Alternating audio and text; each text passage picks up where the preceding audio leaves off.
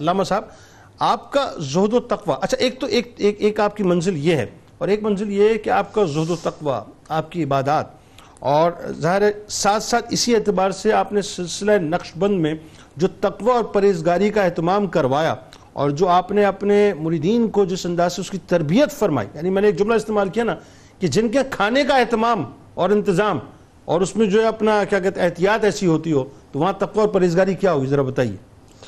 بہت شکریہ بسم اللہ الرحمن الرحیم۔ تین باتیں میرے پیش نظر ہیں اس وقت۔ ایک تو یہ ہے کہ جو خاص طور پہ جنادے کے حوالے سے جو شعر کہا گیا تھا وہ اتنا عالیشان ہے کہ یہ آپ نے فرمایا تھا کہ میں مرنے سے پہلے تو میں بتا دوں گا موت کے وقت کہ مرنا کیسے ہوتا ہے یا مرنے کا طریقہ بتا دوں گا۔ اور پھر یہ شعر آپ نے وصیت کے طور پہ فرمایا تھا تو یہ سب سے بڑی تربیت تھی آپ کی کہ زندہ تو انسان رہ لیتا ہے لیکن مرنے کے بعد کیسے زندہ رہے یہ تمہیں جاننا ہے۔ اب مرنا کیسے مرنے کے بعد زندہ کیسے رہنا ہے؟ تاریخ میں زندہ رہنا دلوں میں زندہ رہنا سبحان تو یہ شعر ان کی پوری زندگی کی عکاسی کرتا ہے۔ سبحان ہم آ جاتے ہیں ایک جانب کے تین باتیں۔ پہلی بات تو یہ ہے کہ کسی نے آپ سے پوچھا تھا یعنی تعلیم و تربیت کا اہتمام تو تمام مشائق تمام سلاسل میں ہی ہوتا ہے لیکن سلسلہ مشائق نقشبندی میں جو خاص طور پہ تین چار چیزیں ہیں وہ یہ ہے پہلی چیز تو ذکر خفی ہے یعنی ذکر جلی تو چلتا ہوا آ رہا تھا تمام سلاسل میں۔ بابا محمد سماسی رحمۃ اللہ تعالیٰ علیہ یا خواجہ سید امیر کلار رحمۃ اللہ تعالیٰ علیہ انہوں نے بھی ذکر بالجہر کی طرف جو ہے وہ توجہ دلائی تھی لیکن حضرت خواجہ عبد الخالق رجدوانی رحمۃ اللہ تعالیٰ علیہ نے آپ کو یہ تلقین فرمائی تھی کہ میں چاہتا ہوں کہ آپ ذکر خفی کی طرف آ جائیں اچھا ذکر خفی کا معاملہ یہ ہوتا ہے کہ سانس کے ذریعے ذکر ہو رہا ہوتا ہے۔ یعنی اب آپ ذکر کرنے بیٹھے ہوئے مجھے علم ہی نہیں ہے پتہ ہی نہیں لیکن سانس آپ کی ہر وقت ذکر کر لیکن جو ہے وہ مثل پاس نفاس یا پاس انفاس۔ یعنی یعنی ایسا ذکر کہ جو ہر سانس کے ذات ہو رہا ہو۔ یعنی ایک ہے کہ نفس سے آتی ہے یاد حضور کی خوشبو ایک ہے نفس نفس سے آتی ہو یاد حضور خوشبو سبحان اللہ سبحان اللہ سانس سے جو ہے وہ اللہ تبارک و تعالیٰ کے ذکر کی خوشبو آتی ہو۔ یعنی یوں کہیے معذرت کے ساتھ میں ایک جملہ ایڈ کرنا چاہوں گا اجازت سے۔ یوں کہیے کہ سانسوں کی ڈور ہر وقت گنبد خزرہ سے اور اللہ کے گھر سے جڑی رہتی ہو۔ چلے میں ربائی پوری آپ کو سنا دیتا ہوں۔ سنائیے۔ نفس نفس سے آتی ہے یاد حضور کی خوشبو بڑے دور سے آتی ہے بڑے قریب کی خوشبو۔ اور پسینہ کیوں نہ ہو مجھ کو گلاب سے بہتر؟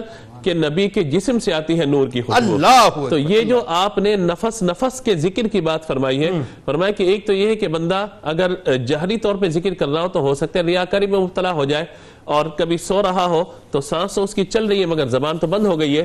تو کہا کہ اگر مثل سانس اللہ کا نام چلتا رہے تو لہٰذا یہ ہوتا رہے گا۔ اسی لیے آپ یہ دیکھیے کہ نقش بند اس کو کہا ہی اس لیے گیا ہے کہ آپ نے ذکر خفی کے ذریعے لوگوں کے قلوب پر اللہ تبارک و تعالیٰ کے اسم آدم کو نقش فرما دیا تھا۔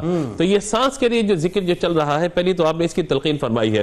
اور یہ بات مثال کے طور پر میں یوں عرض کرنا چاہتا ہوں کہ ہم کسی کو جب کوئی بات کہتے ہیں اپریشیٹ کرتے ہیں یا کسی کو اچھا لقب دیتے ہیں سر باس حضرت فلاں شیخ تو اس پر اس کا اثر ہوتا ہے۔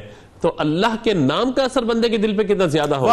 اس لیے کہا گیا کہ سانس کے ذریعے اللہ تبارک و تعالیٰ کا ذکر جو ہے وہ چلتا رہے۔ تقوی کے بارے میں بتائیے دوسرا یہ ہے کہ ذکر خفی کے ساتھ ساتھ آپ نے دو باتیں اور اشارت فرمائی۔ کسی نے پوچھا تھا آپ سے کہ تقوی کے بارے میں یا تربیت کے بارے میں مشاہد کا سلسلہ کیا ہے یا ہمارا کیا ہونا چاہیے تو آپ نے فرمایا کہ پہلی چیز ہے رزق حلال۔ اور دوسری ہے اللہ تبارک و تعالیٰ کی عبادت۔ سبحان۔ یعنی رزق حلال کے ساتھ اللہ تعالیٰ کی عبادت۔ کہا کہ کیسے ہو سکتا ہے؟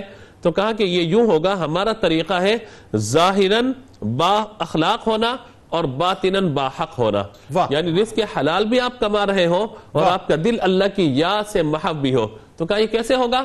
کہا تم نے قرآن نہیں پڑھا؟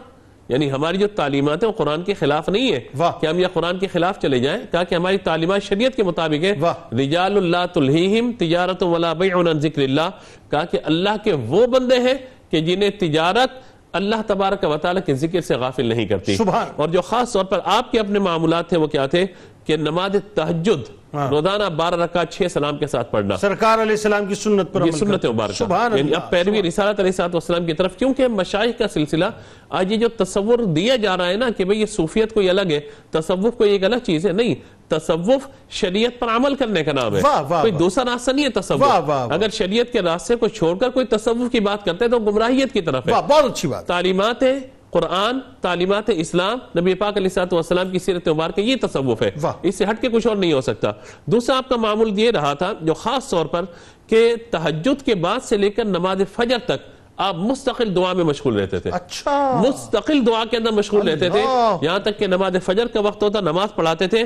پھر آپ اللہ کے ذکر میں مشغول رہتے۔ اس کے بعد نماز اشراق اور نماز چاشت۔ یعنی اس یعنی شیڈول آپ دیکھیے۔ ایک- لمحہ ایک لمحہ رکیے رکیے رکیے۔ بہت اہم بات آپ کر رہے ہیں۔ اس کا مطلب یہ ہو کہ تہجد کے بعد سے لے کے فجر تک کا وقت ظاہر ہے چونکہ دعا کا وقت دعا کا وقت ہے۔ دعا کا وقت ہے۔